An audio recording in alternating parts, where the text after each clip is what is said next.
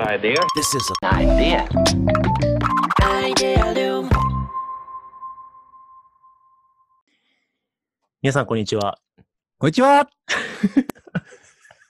安西です。みなべです。はい、というわけでアイデアリウムキャスト。えー、いや今日もよろしくお願いします。ちょっとね、あのー、始まる前に結構ずーっと段取り打ち合わせしてて。いや、毎回ね、今日はちゃんとね、アジェンダ考えましたもんね。考え、アジェンダを考えましたよ。で、毎回アイデアリウムキャスト始まるとき、このズーム収録に切り替わってから、うん、この入りのね、ねあのー、掛け合いが、ね、間が合わないんですよ。うん、そう、合わないから、これもうすでに撮り直してテイクツーでやってて、うん、テイクツー、ね、冒頭で僕がこんにちはって言ったら、うん、あの、間髪入れずにスムーズにこんにちはって入ってきてくれって言ったのに、うん、結局溜めたじゃん、また今。え、うそ、ため、ためたあれもう間髪入れてやろうと思ったんだけど。まあ、おかしい。あ、同時にこんにちはっていう感じ。こんにちは、こんにちは、みたいな感じで入りたいんですよね。あ、カエルの歌的な感じで、コンコンみたいな感じでやるべきだったってことね。まあいいよ、そんな話はいいですよ。今回もやっていきましょう。うん、やろう。はい。今回もね、あのー、過去にね、マイクラとかね、あの、くだらない話をしましたが、今回真面目な回です。くだらなくないよ。くだらなくねえし、どんだけ俺がマイクラにコミットしてると思って。これ、これは聞かなくていいかな、みたいな感じでユーザー数伸びない回じゃなくて、今日はすごい大事な回ですよ。今日は最後まで聞いてほしい。今日はちゃんとね、真面目にやりましょう。今日はもうあの全世界が注目してるあの経営学の理論について解説するんで、そうですね、大事な回だよ。そうだね。そうだね。あんまりこう。しかも、うん、ね、えなんすか？え、しかもあれでしょ？えー、なんすかじゃないよ、ま、真面目なこと言おうとしたんであれでしょだって、えーと、今日紹介しようとしているあの話って国内ではまだあんまり流通してない情報ですよね。そうっすね、あのー、日本語であんまりこうまだね翻訳されていない情報も含めてちょっと紹介しようと思ってるんですけど、うん、何を今日話すかっていうと、うんえー、両利きの経営っていうね経営学の概念がありまして、うんで、今、まあ、全世界で、まあ、最も注目されているという意見もあるぐらいですね、うんえーうん、非常に注視されている経営学の理論の両利きの経営という概念について紹介していきたいと思うんですけど、うんまあ、これあの、待ってましたそう、お待たせしました。本当はね、もっと早くね、これ紹介する予定だったんだけど、でもオンラインのことばっかりつぶやいてるからさそうそうそう、コロナ、コロナ言ってね、オンライン、オンライン、オンラインワークショップやって言って、そう。そうそう、それがだいぶ割り込んできたんで、ね、なかなか話せない。もともとはね、そう、もともと両利きのことについてね、やっていこうかなって思ってたらね、カットインしてきたんだよね、オンラインが。いっかげつまえぐらいにこれ話したかったんですけどね。ねようやく満を持してですけど。ね。両利きの経営、あの、知ってる方も多いと思うんですけど、知らない方もいらっしゃるかもしれませんが、うん、これ、うん、あのー、日本語の本で初めて出たのはにせんきゅうねん、去年ですね。うんに、うん、えっと、両利きの経営っていうまさにタイトルの本が、えーうん、出版されまして、で、英文の原文の方はもうちょっと前、その数年前に出たんですけど、うん、にせんきゅうねんに日本語に翻訳された概念で、うん、で何かっていうと、まあこれ右利き、左利きの両利きから来てるんですけど、うん、まあ企業が、えー、今までの自分たちの既存事業を、えー、持続的にこう発展させて収益を上げて安定させていく、うん、改善していくみたいなことを知の進化深めるっていうね知の進化ってしたときに、うん、ちょっとそっちにあの傾倒しがちなんだけれどもそっちだけじゃなくて、うんまあ、今までやったことないような実験とか学習を繰り返しながら新規事業を開拓したりとか、うん、違うやり方をしていく知の探索って呼ばれるものをこう両立させながら高度にバランスをとって、うん、同時にやっていこうっていうのが、うん、まあ、両利きの経営っていう概念なんですよね。そうね。で、まあ、ついついこうね、あのー、既存事業に力を入れがちで、優秀な人材とかもそっちにアサインしたりとか、えー、予算とかね、時間とかも進化にかけがちなんだけれども。うん、いや、まあ、まあ、そりゃそうっすよね。そうっすよね。明確にもう、そう、明確にこれで利益を上げられるっていう角度が高かったら、そっちの方にコストあるのは当然だしね。うん、うん、そうなんですよね。ね。ただ、それをやってしまいすぎると、えー、本の中でも書かれてるんですけど、サクセストラップといって、まあ、過去の成功の罠にはまってしまって、なんかこう、うん、怖いもの知らずの勢いのあるベンチャーとかがこう、バーンと出てくると、うん、大企業であっても敗北することがあると。だそういう変化に備えて、あらかじめ探索にちゃんとリソースとかコストを割いておきましょうみたいなのが、うん、まあ、両利きの経営のダイジェストですかね。そうね。うん。うん、で、まあ、この考え方が、まあ、日本企業でも注目されていて、で、多分まあ主にね、大企業向けに結構メッセージが刺さっていて、いろんな企業が両利きでやんなきゃいけないってなってて、うんね、まあ、Amazon の事例とかがね、まあ、結構本の中で活躍するんで。そうね。まあ大、日本の大企業によってね、新しい事業が生まれたりとか、イノベーションが起きないっていうのは問題にずっと長い間なってるからね。うん、だから結構そっちの方に刺さってますよね。そうですよね。うん、今年出た新しい 両, 両利きの組織を作るだっけな、タイトルっていう本も。いやー、あれはいい本だった。そうですよね。でも結構あれも多分大企業向けに書かれてるのかな。うん。っていうところで、割とまあのスタートアップとかベンチャー企業は、うん、いや、まだ俺ら関係ないし、既存事業がまだ伸びてねえし、みたいなフェーズで、割と無視されがちなんですけど、うん、そうだね。まあ、そう、まあ、そんなことはなくって、えーうん、スタートアップとかベンチャーであっても両利きの経営やった方がいいっていうことを最近ね、みなべさんもファーストグローの記事とかで書いてますもんね。そうだね。うん。うん、あれ結構ね、あの記事、ファーストグローの中で相当読まれてる記事になってるみたいで。あ、そうですね。うん、公開してからウィークリーランキングいちいになって、かなりユニークユーザー数伸びましたね、あれは。そうですよね。あ、ファーストグローのいい記事がたくさんある中でいちばんになったのはすごい嬉しいですね。うん、ありがたい。ファーストグローって結構ね、ベンチャースタートアップが読んでる、うん、本当にね、最も有名なメディアなんじゃないかっていうぐらい、結構いいメディア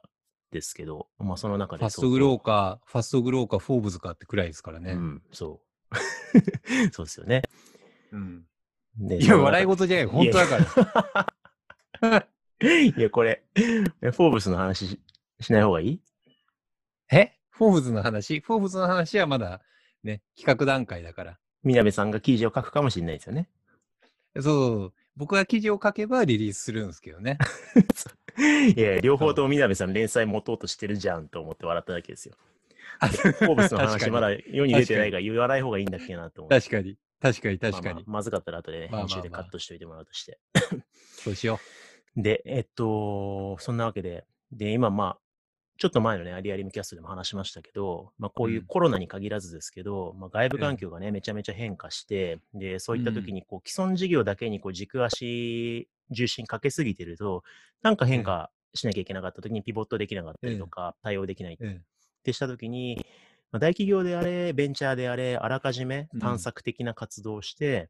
すぐには利益にならないかもしれないけれども、うん、いろいろ実験を繰り返しながら探索の、うん蓄積をしておくっていうことが、まあ、変化に対応する強い組織を作る上で大事って考えると、うん、両利きって別にあの大企業だけじゃなくてみんな大事だよねみたいなことを、うんまあ、僕ら考えてるわけですよね。うんうん、で、まあ、そんなことを踏まえてあのミミクリとどんぐりもあの資本提携を結ぶだいぶ前からこの両利きの経営を、うん、あの横断経営の基本方針にしようっていうことをまあ考えていて。なので、うん、ミミクリどんぐりは、あのーうん、横断経営の中で、どっちかっていうと、うん、知の探索をミミクリデザインが担って、うん、知の進化をどんぐりが担って、みたいな形で、まあ、分担しながら、うんえー、横断、両利きの経営をやっていこうみたいなことを、うん、社内方針にはしているんですよね。うん、うん、うん、そうだね。そうそう。で、そんなことをやって、僕ら自身も両利きでやっていきたいし、うんまあ、僕らが提供するワークショップとかファシリテーションみたいなのも、うん、まさにクライアントの知の探索のための、格好の手段みたいな感じで、ね、今までやったことないことを実験してみたいな。うん、で、みなべさんのね、組織デザインとかね、事業デザインのコンサルティングって、うん、まあ、知の探索にも使えますけど、知の進化をね、より安定してスケールさせていくためのコンサルとして、そうだね。機能してるんで、まあ、そうだね。お客さんの目の前の利益だったりとか、効率性を上げてきながら、まあ、いかにグロースさせていくかっていうのに結構有効的に使われますからね。そうそう。だから、ミークリとしてはね、あの、僕らのコンサル事業を伸ばすためにも、うん、社内の経営安定させるためにも、この両利きをうまく活かせるっていうのは結構重要なわけですよ。いやー、両利きがある方がね、なんかこう、安定するし、楽しいじゃないですか。で、目の前の利益が追求されながら、新しいことが次々に生まれるって、すごい夢がありますからね。そう。だから、こっちの方がプレイフルだよね、つって。本気で全部進化に振れば、これぐらいの売り上げの計画でいけるんだけど、うん、あえて事業計画ちょっとこのぐらいに下げて、進化探索のバランスとで全社にこう発信してやっているんですよね。ねねで、そんな感じで、まあ、両利きの経営っていうのがね、僕らの一つの主軸になってるんだけれども、うんまあ、これが結構、まだまだね、研究としてはね、あの発展途上なんですよ。うん、で、日本でもね、にせんじゅうきゅうねんに本が出てから広まったところがあって、うん、で、研究動向も、まあ、海外でもこれから研究課題いろいろあるよねって言われてるとこなんで、うん、ちょっとそういう研究動向をキャッチアップしながら、えーうん、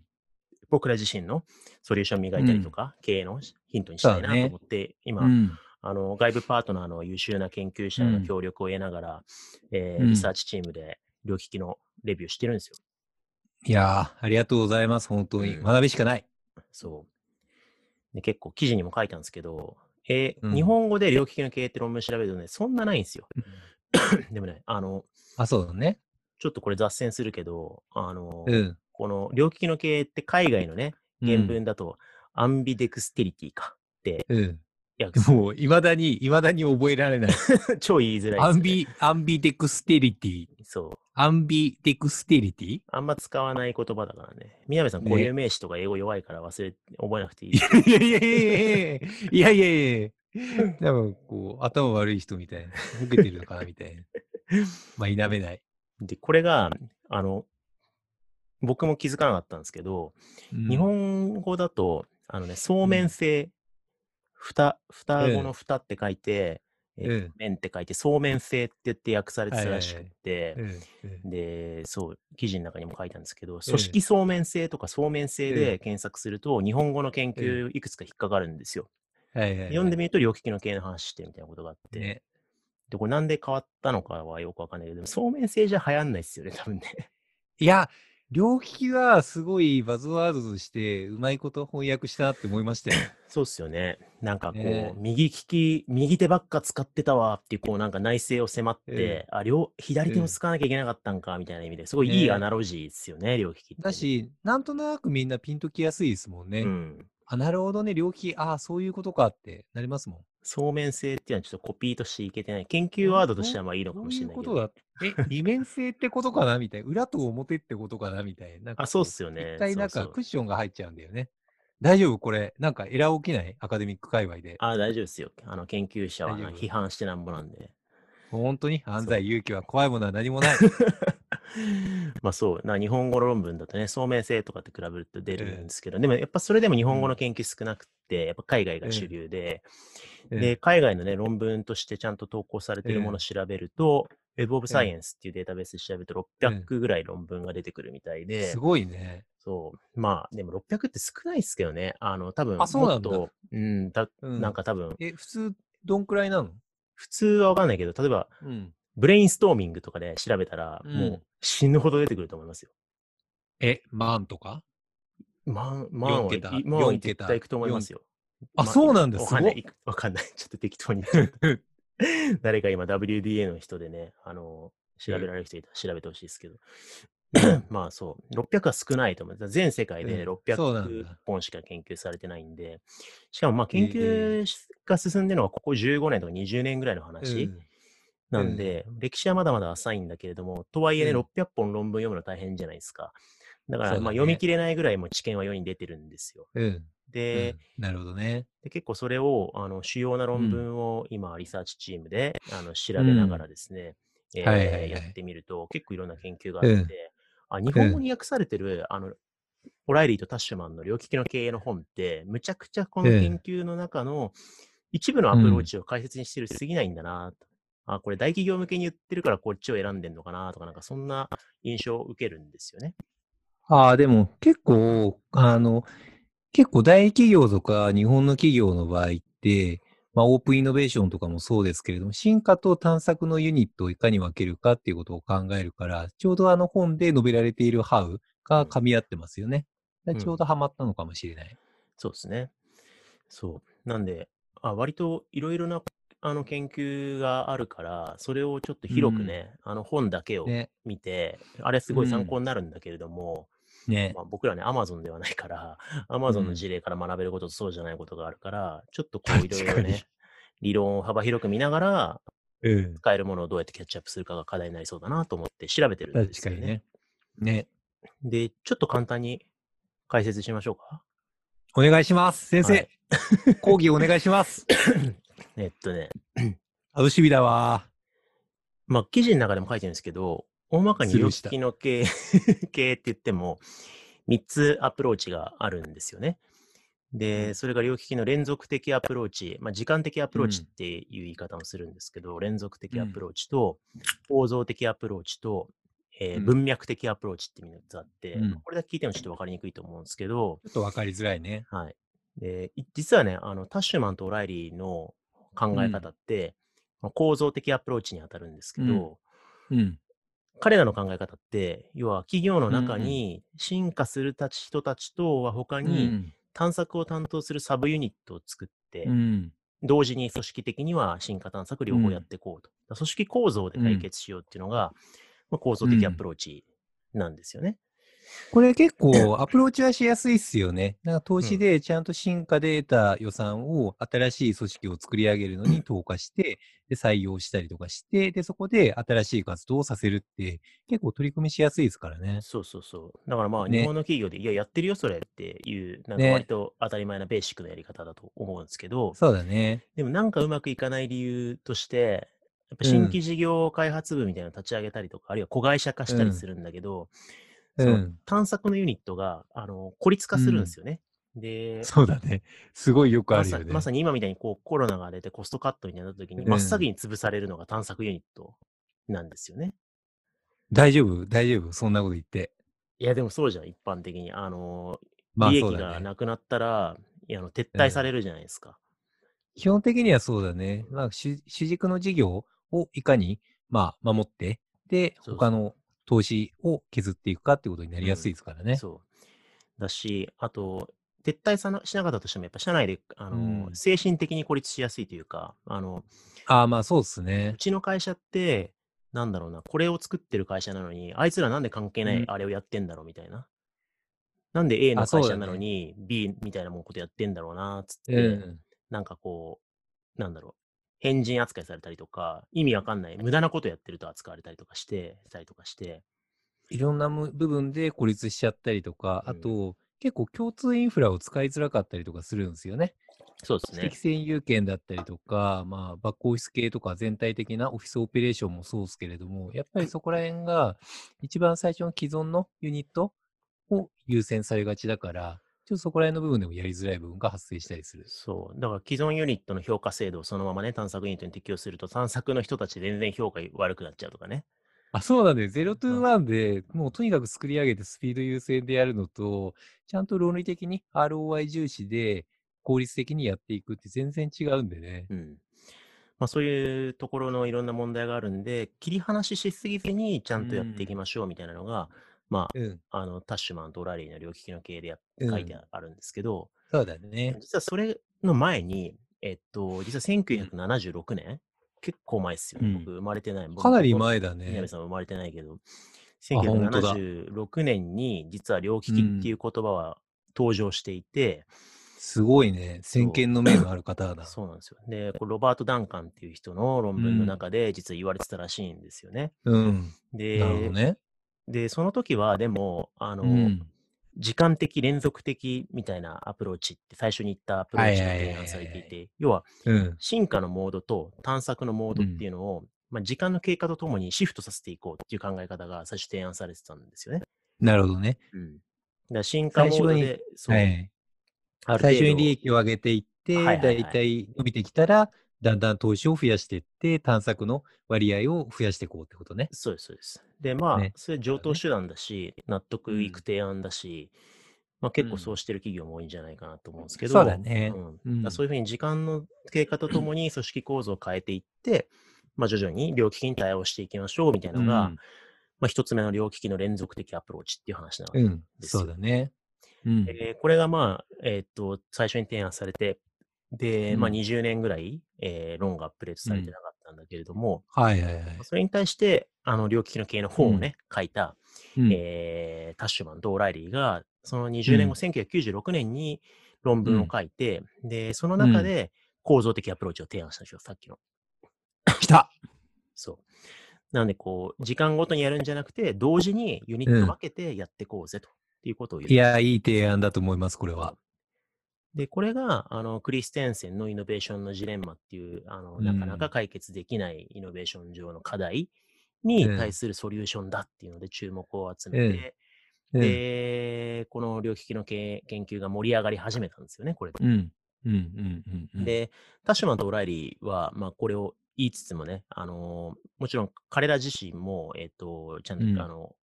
いろんなアプローチがあることを理解して、自分たちの論文の中にも、はいはい、書いてるんですよ。時間的アプローチがあるみたいなことも分かりながら。あ、なるほどね。そう。あ、そうなんだ。なるほどね。だけど、ちょっとよくわかんない、事情はわかんない、推測するしかないんだけど、うん、書籍はめちゃくちゃ構造アプローチ推しなんですよ。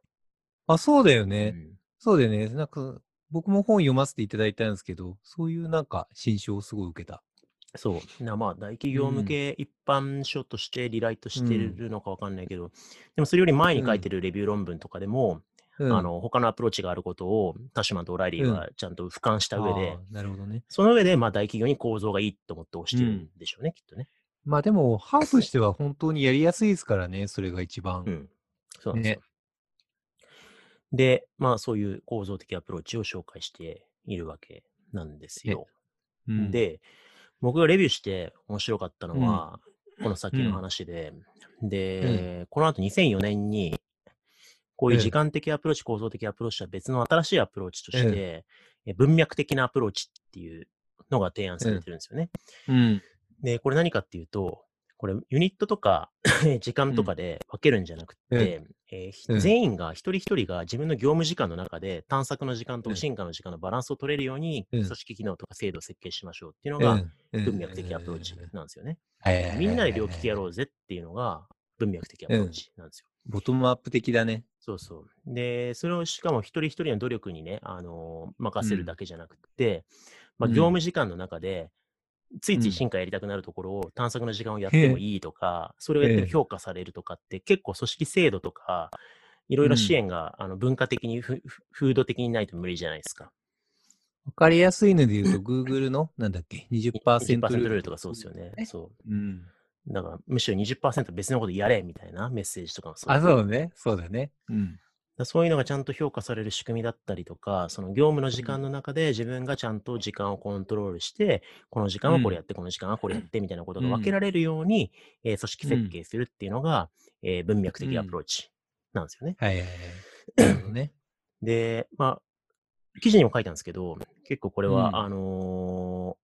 ー、なんだろうな、難しいところもね、もちろんあって、うん、例えば僕が他の例とかでよく挙げるなんだろうなカーナビの例とかってよく挙げるじゃないですか、うん、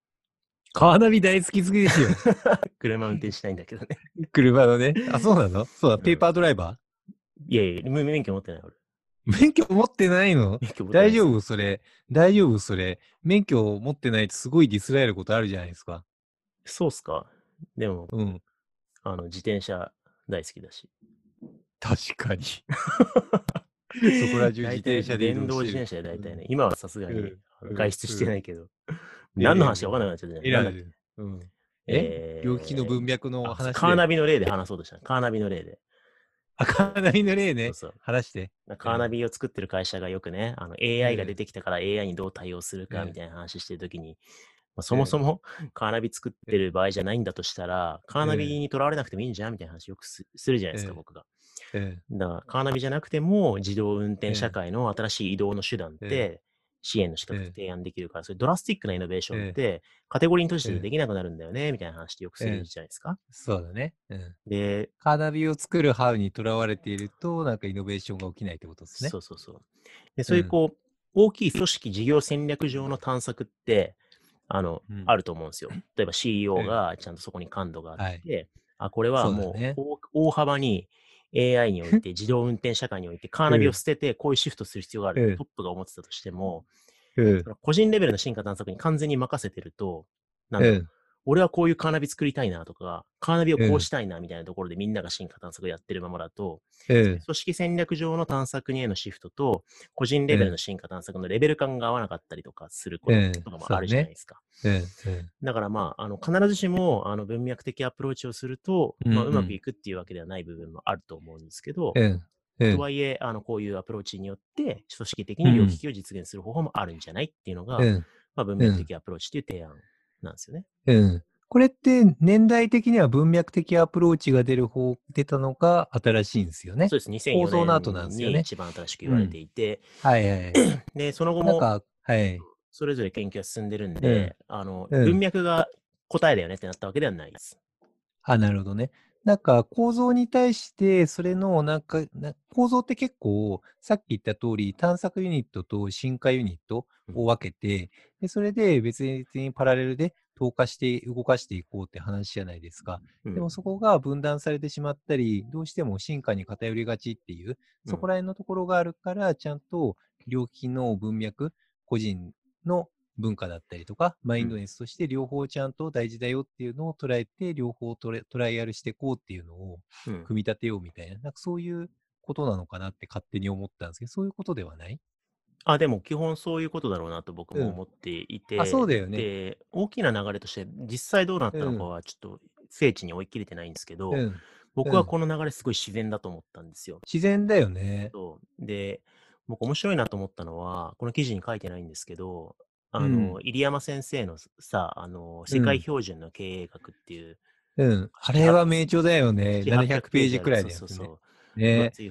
Amazon、Amazon Kindle で買って、買ったらななひゃくページくらいあって、うわ、電子書籍これ読むとつれえわと思った記憶がある。そうそうそう。ちゃんと読みましたよ。で、あの本の中にも、両利きの経営、もちろん経営学の理論として位置づいてるんですけど、うん、あの大きい地図の中で、両利きの経営の理論って、えっとね、うん、これ今手元に本ないから間違ってたらごめんなさいなんだけど、うん、えっとマクロ心理学に位置づいてるんですよ、うん、で要はざっくりと心理学の領域、えー、経営学なんだけど心理学の中に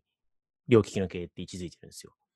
え、どういうこと？心理学と経営学ってなんか結構違う学問な感じがするんですけど。そうじゃないですか。で、はい、経営学っていうとなんかまあ経済学とかあの、うん、管理手法とかそういうところを想像すると思うんですけど、そうそうそう、なんか経済から紐解いて経営どうするかみたいなね。そうじゃないですか。でも、うん、まあ、もちろん組織って人の集団なんで、うん、で人間が個人がチームになり、それが組織になり、より集まってる集団なんで、うん、その組織がどう変化に適応しながら変わっていったり新しいものを生み出していこうかって言ったときに、やっぱこう本質的に一人一人人間が何を思い、うん、何を考えどう変わっていくのかみたいなことって当然関わってくるじゃないですか。はいはいはいはいはい。なるほどね。そう。だから組織開発とかがクルトレビンズ。ああ、なるほど、ね。プロセスの理論とかで。グループプロセス、はい、グループプロセス的な感じね。とかも含めです。で、うん、って考えたときに、ね、両利きの経営って、これ、組織学習の方法なんですよね。学習の話なんですよ。要は、変化に適応するために組織がどうやって変わっていくのか、組織能力をどう拡張させ、イノベーションを起こし続けるのかっていうのって、はい、広い意味での学習の話なんですよね。はいはいはい。そう。だから、経済とかの話っていうよりかは、マクロ心理学って位置づいてるのは、もうめちゃめちゃ腹落ちっていうか、そうだよなって。なんか、僕、学習の専門家なんで、俺、経営がぶっちゃけ、はいはいはい、あの、眠いくなるタイプなんですよ。あのちょっと入山先生に怒られる。入山先生大好きだから。あ、そう。入山先生大好きだから。いや、あの エムビーエー の教科書とかの。イケメンだしね。うん、それは別にイケメンだから好きなわけじゃないけど。うん、えっと、うん、エムビーエー のイケメンだけど、お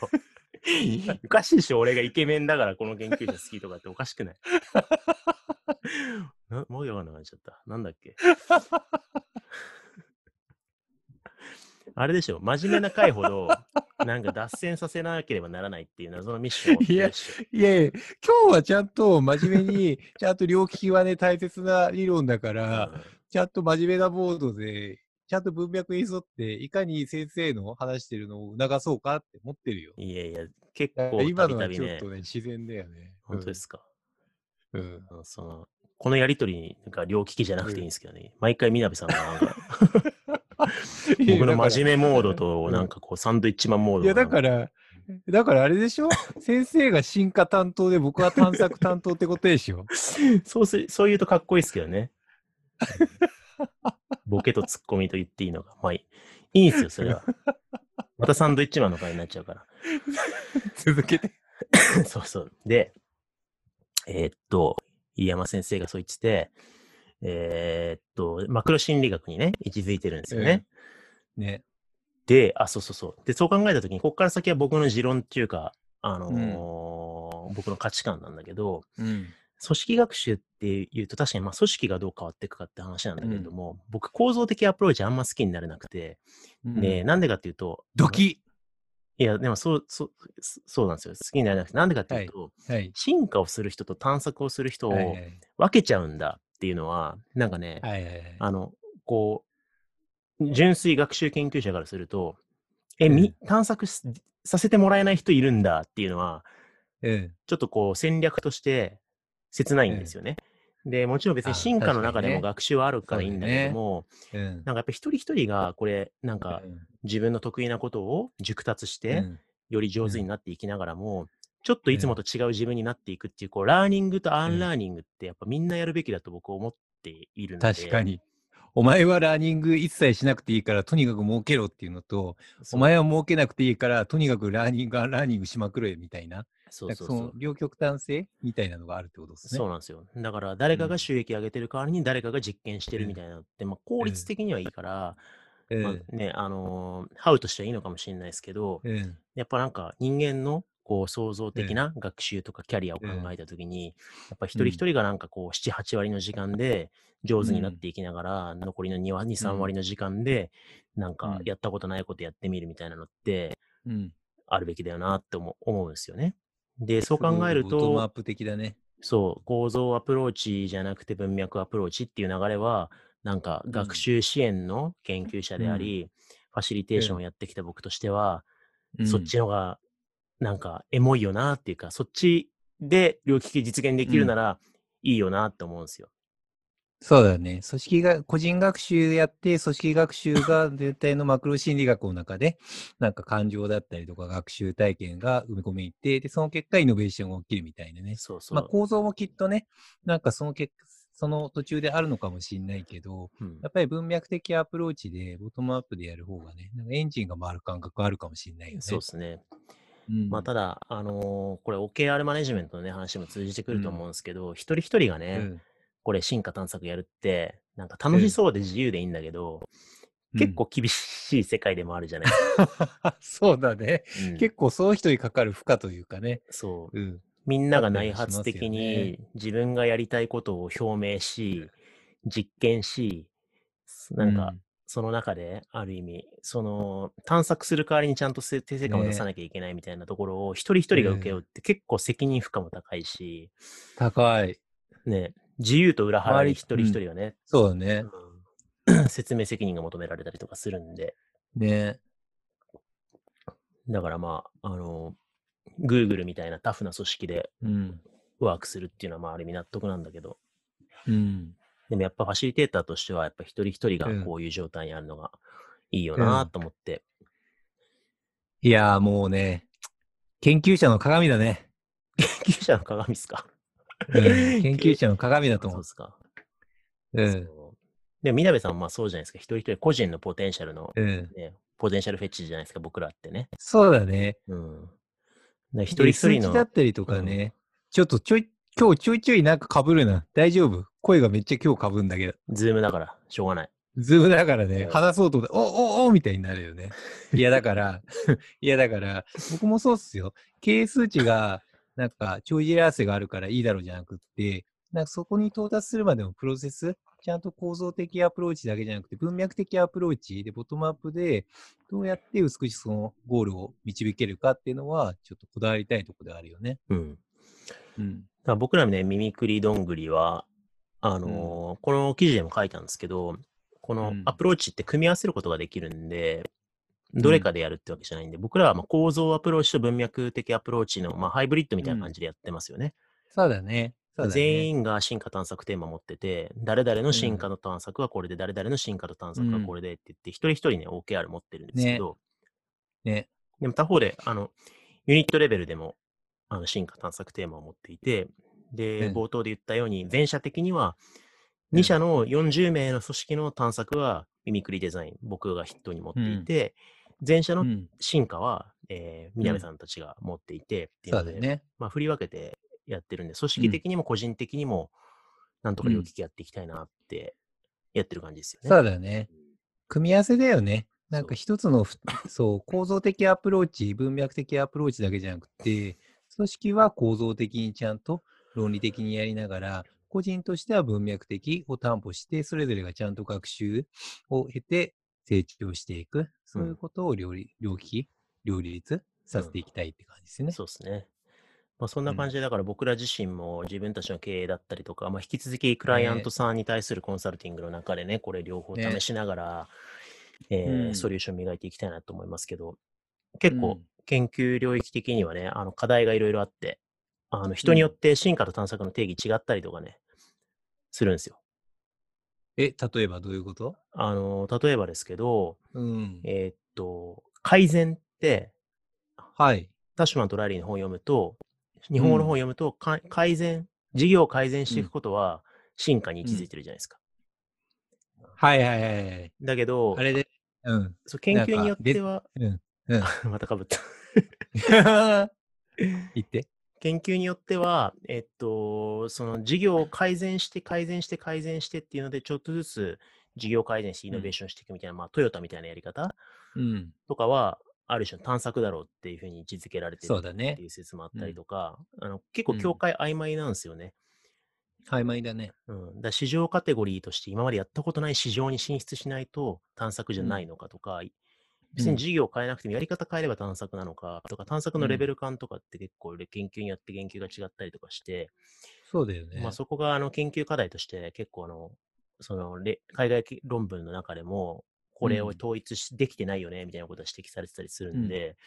うん、ああなるほどね。そうだ僕ら自身もそこ言葉曖昧に使わずに何を進化として何を探索と捉えて、うん、何のためにそれやっていくのかみたいなことをまあちゃんとやっていくっていうのが、まあ、実践的にも重要になるのかなと、うん、そうだね。ね、うん。アイディアリウムキャストでなんか久々にすげえ研究っぽい話したな。本当だ、初めてじゃないのむしろ初めてすっごいもう学びしかない情報をちゃんと提供した気がするよ。ね、聞いてた人からすると、ね、うん、本当にこの人研究者だったんだって今日思ってもらえたんじゃないかな。本当だね。ちゃんと、ちゃんと研究者なんだ。みなべさんね。プロフィールに書いてあるだけじゃないんだって、ね。そう、みなべさん心配してますもんね。なんかね、俺にちょくちょくね。何？なんか、うん、みなべさんよく僕と絡みすぎると安西さん研究者としてのなんかブランディングがマイナスになるんじゃないか。よく言ってますよね。そうね。そう、研究者としてちゃんと着実に実績積み重ねてきたのに、それ大丈夫っすかみたいな。大丈夫、大丈夫。そう。結構ね、ちゃんとね、研究してるから、うん、論文も書いてるし、この間も論文出したし、うん、そう。うん。いや、だって、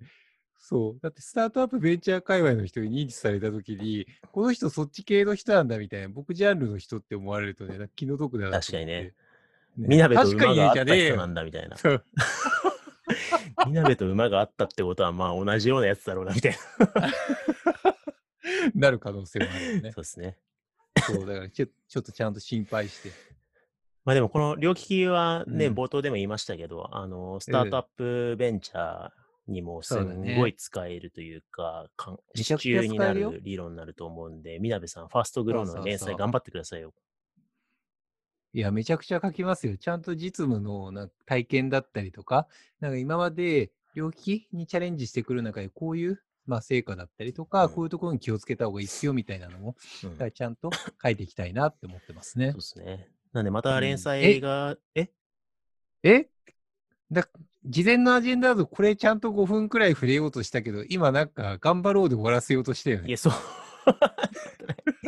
ちゃんとこれ触れようとしてますよ。だから本当に聞いて、うん、あの進行ファシリテーションに一回乗って僕の、うん、あ本当に、うん、ごめんごめん握り直すと、ね、えっと、うん、これまあ連載がこれから続くからみなべさんがまたよりね、うん、スタートアップ向けに事例とか出しながら両利きの話はファーストグローで記事書いていったりしますけど、うんうん、なのでまあ詳細はまた今後ねアイデアリウムキャストでどんどんやっていきたいと思いますが、そうだね、なんかねせっかく話題にしたんでスタートアップ向けに両利き実践していく上でのなんかポイントとか、うんまあ、これそのまんまやろうとするとね、うん、ちょっと違うかなっていうところもあると思うんで、なんかあれば喋ってくださいよ。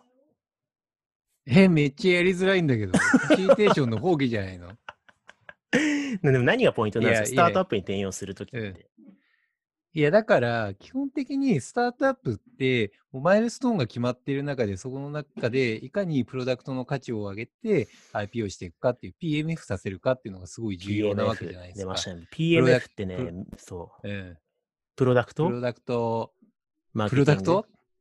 ティングフィット当たった最後当たった、当たった。フィットしましたね、最後ね。そう、フィットしましたね。だから、その ピーエムエフ をいかに市場に刺さるかっていうことを目指してやっていくわけですよね。でも、うん、スタートアップって基本的に、まあ、短い期間でグロースさせ、成長させて、で、まあ、アイピーオー を目指していくっていうのが基本なわけだから、それって、なんか、もう当然っちゃ当然なんですよね。当然なんだけど、うん、でも、アイピーオー した後に、実際それで投資家、まあ、株式市場に出て資金を得たりとかするわけじゃないですか。うん、だったり、まあ、大型調達をしてで、それでグロースしたりとかするわけじゃないですか。うん、で、それで進化、今までやってきたんだけど、じゃあ、予算を、まあ、新しく手に入れたって言ったときに、次に重要になるのが探索活動なんですよね。うん、その得た資金をどういうふうに使って、次の探索活動、新しい事業開発とか、あるいは、まあ、大きい組織にしていくために、組織をグロースさせていくのかっていうのが重要なんですよね。うん、結構、このターニングポイントでエラーが出る場面がすごい大きいんですよね。うんうん、